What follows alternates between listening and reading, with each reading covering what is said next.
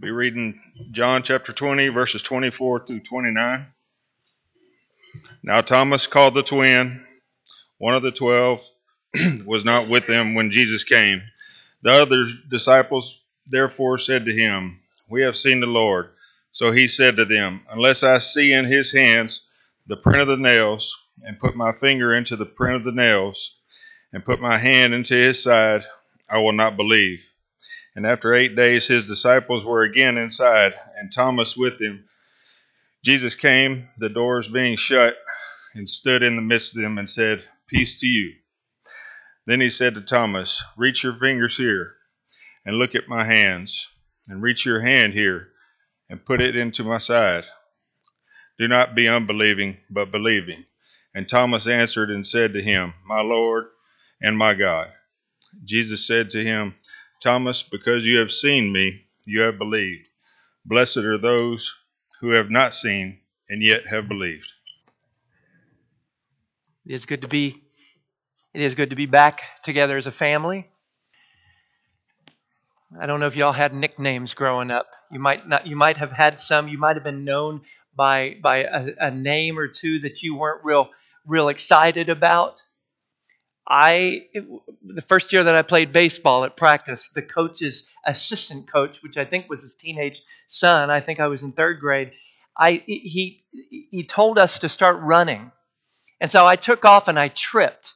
And for the rest of the season, from then on, he called me clodhopper, which is great. I mean, that's encouraging, and it's going to build you up. I want to show you a picture of a man, Roy Riegels.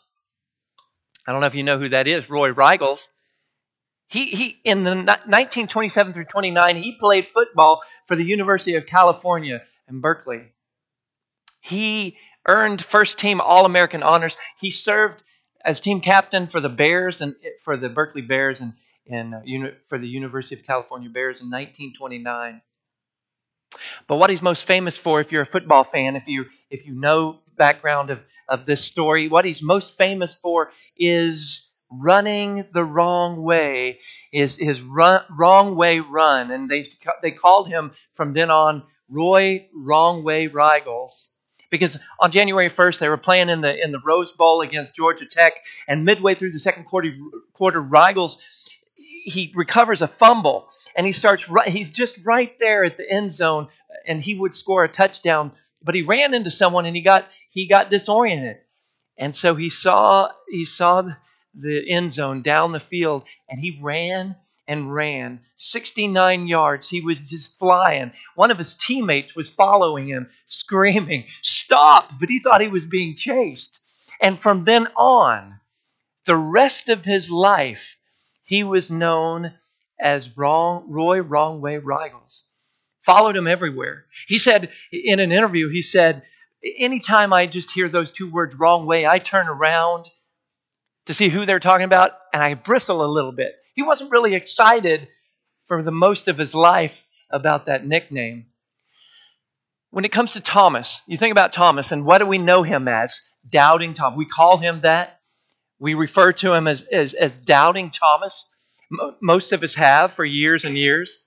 You know, he's not, he's not known for what he was throughout Jesus' ministry and later on. He's not known as Thomas the disciple or Thomas the faithful, or rather, Thomas the strong, but doubting Thomas. Doubting Thomas. But as you can see from the slide, we're going to look at him closely, a little closer tonight. And does he really deserve that name? And I, and I like the idea of calling him confident Thomas, and I'll explain that as we get as we get going. But if we go over to John chapter 11, if you would, John chapter 11, and we're going to look at 1 through 16. I'm not going to read the whole thing. John chapter 11. And if you, if you look at that, if you have chapter headings, then, then you know what's going on.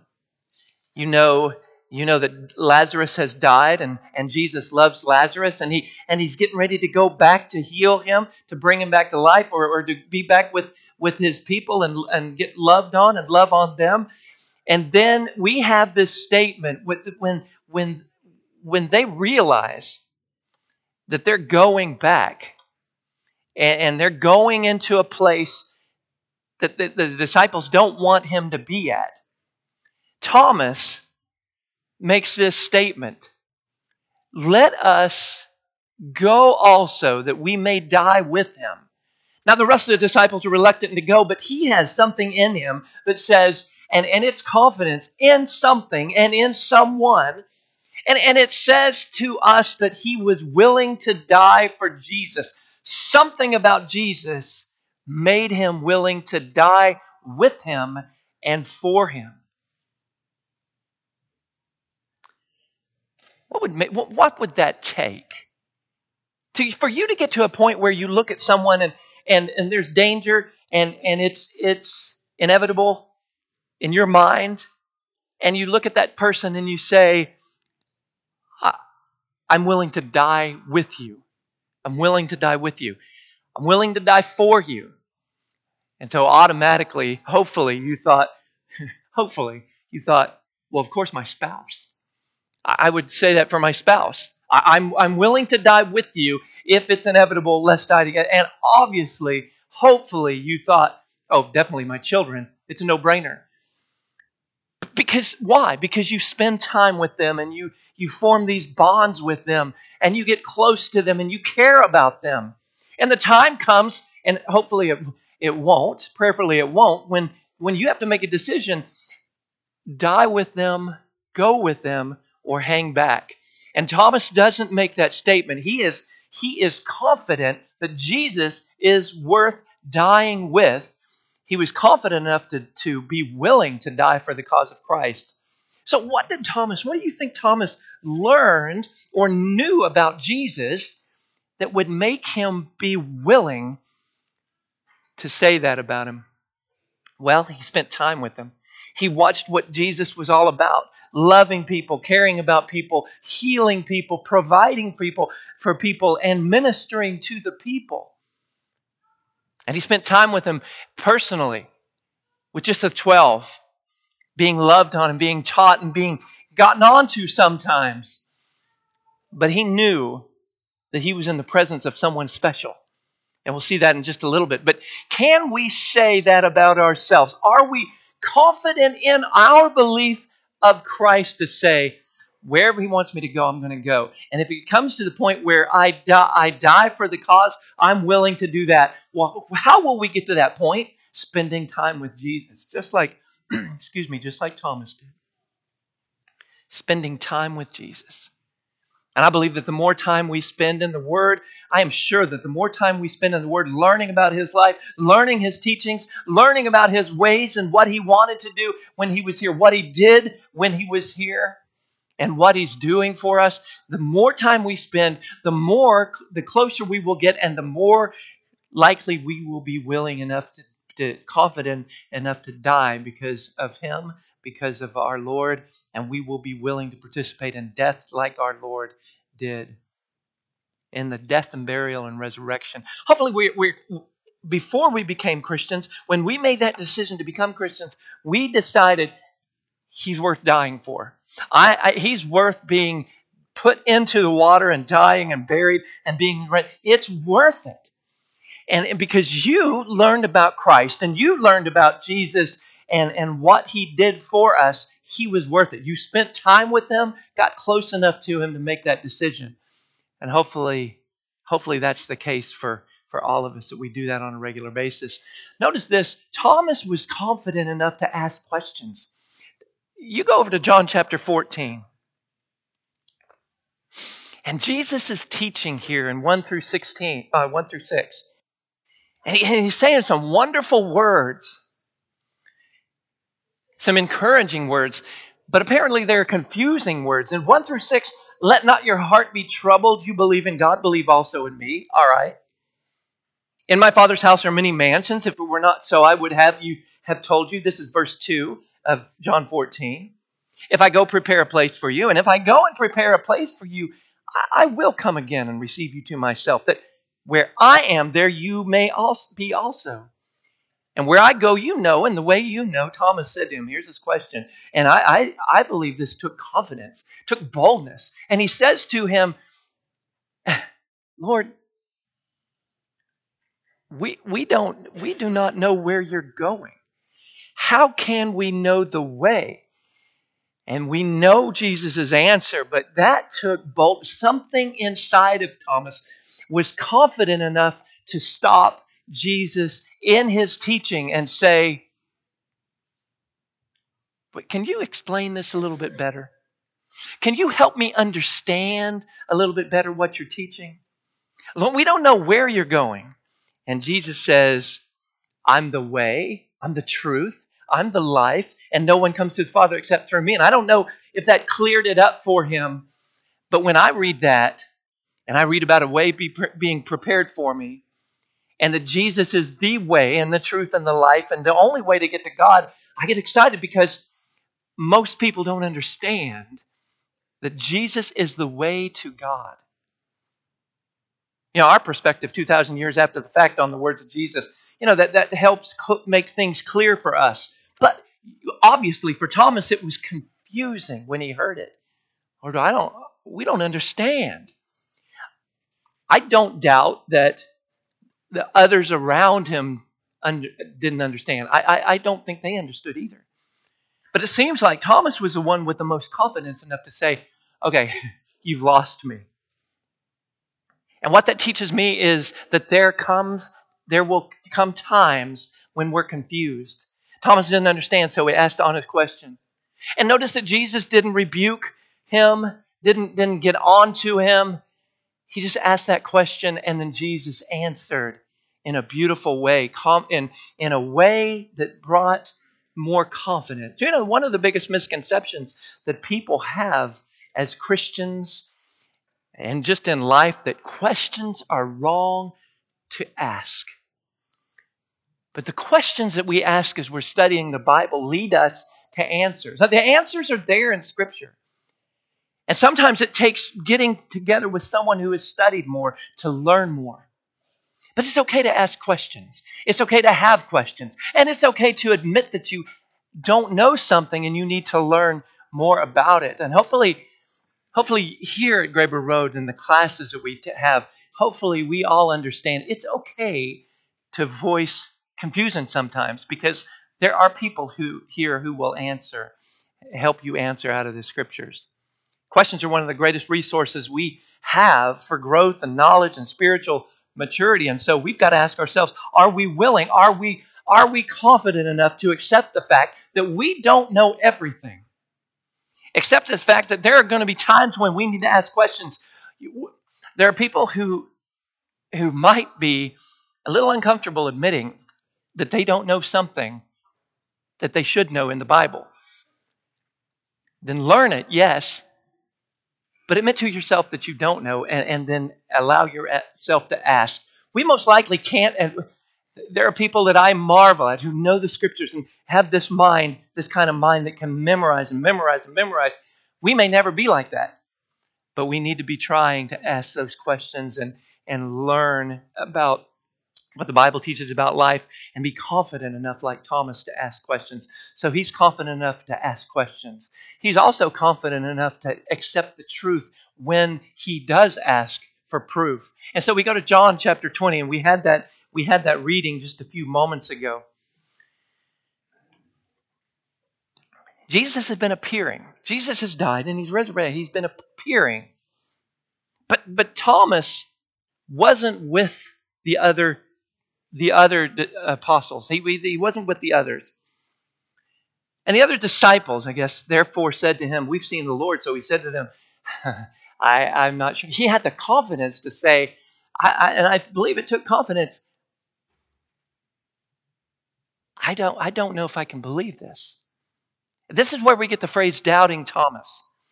He said in verse 25 of 20, Unless I see in his hands a print of the nails, put my finger into the print of the nails, and put my hand into his side, I'm not going to believe. And so after eight days, it happens again.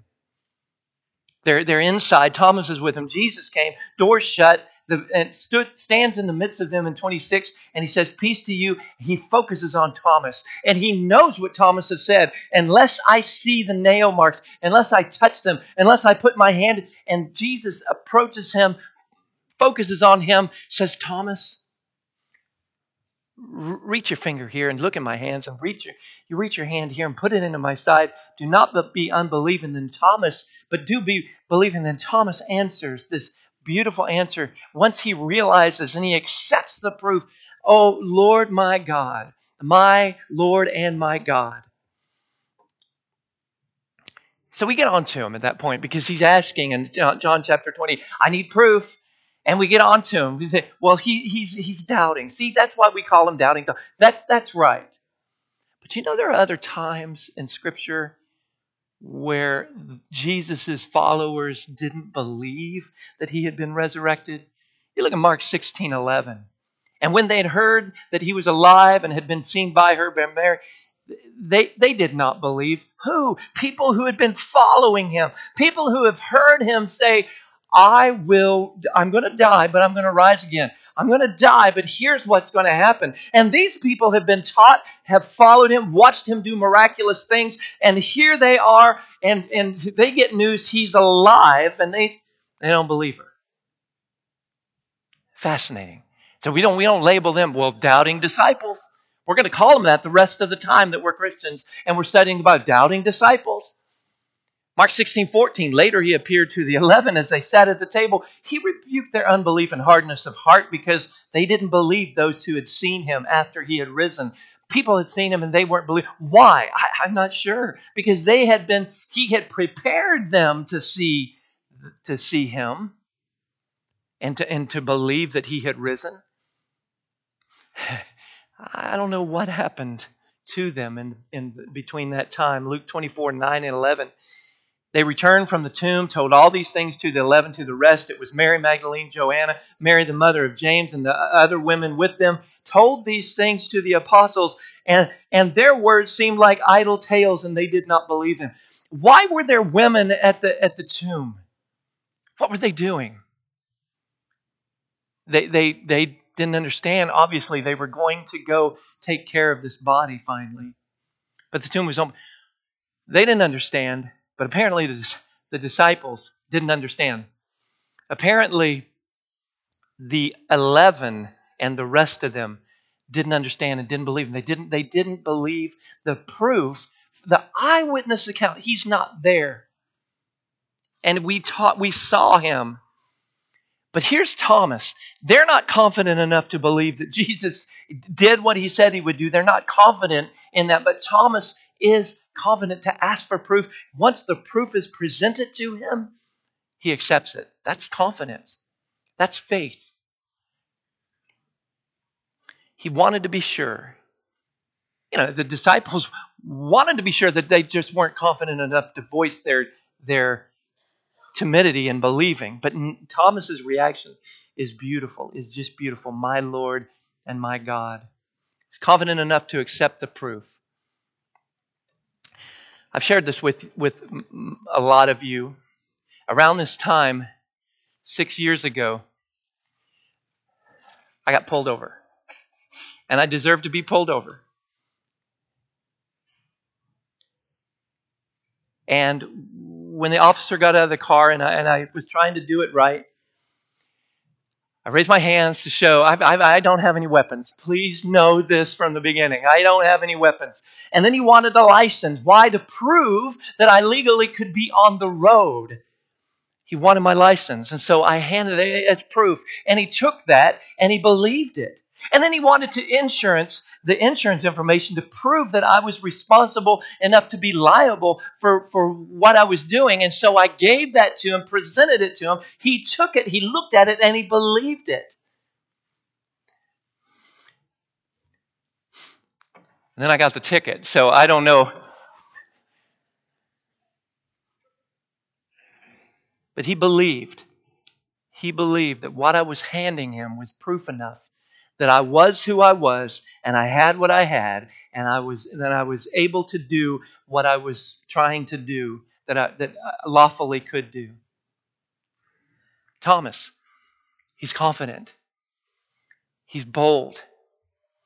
He does believe, obviously, and he makes that choice. He, based on the information that's at hand, he makes that choice. And so, are we confident enough to make sure that Jesus is really Jesus? How would you do that? You read about him, you, you study him, you marvel at him. You learn about him. You get close to him. You get in the same mindset as him. And then you will be confident enough to make sure. And are we confident enough to ask to see the evidence? Because it's there. It's okay to ask. You don't want to make a decision based on someone else telling you. You want to see it yourself in, in black and white and red and white in the scriptures. We can't take anyone else's word for it. We've got to see him in the scriptures, to touch him through the scriptures, to then be willing to be crucified with him based on the information that we get from the scriptures. We look at Thomas and we don't see a doubter, we see a confident disciple. We look at Thomas and we see for us a recorded response in reference to the identity of Jesus. Now we, we have to understand we know about him, we've studied about him, we've heard about him, we believe in him, but are we willing to be like Thomas and confident in our belief? Do we believe or doubt that Jesus is the Christ, and are we living like that? As we wrap this up, I'm going to ask you a question. Think about wrong way, wrong way, Roy. Not that's Roy. But I want you to think about this are you running in the wrong direction? And how long have you been running in the wrong direction? And you need to turn around if you understand that you're running in the wrong direction. Turn around, get in the right direction, allow people to help you get there. If you're not a Christian, you've been running in the wrong direction. Repent, turn around, come back. Christians, we end up running in the wrong direction at different times. Do you realize it? Listen to each other and then listen to the scriptures and turn around. But if you've been running, the wrong way and you're ready to turn back around and run the right way, Christian or non Christian, you're ready to be, become a Christian, have your sins washed away because you believe that Jesus is the Son of God and you're ready to repent of those sins, turn around, run the other way, and you're ready to confess Him before men and put Him on in baptism, you're ready to do that, turn around, run the right way, and we will help you. If there are any other needs that can be met by coming forward, let us know now as we stand and as we sing.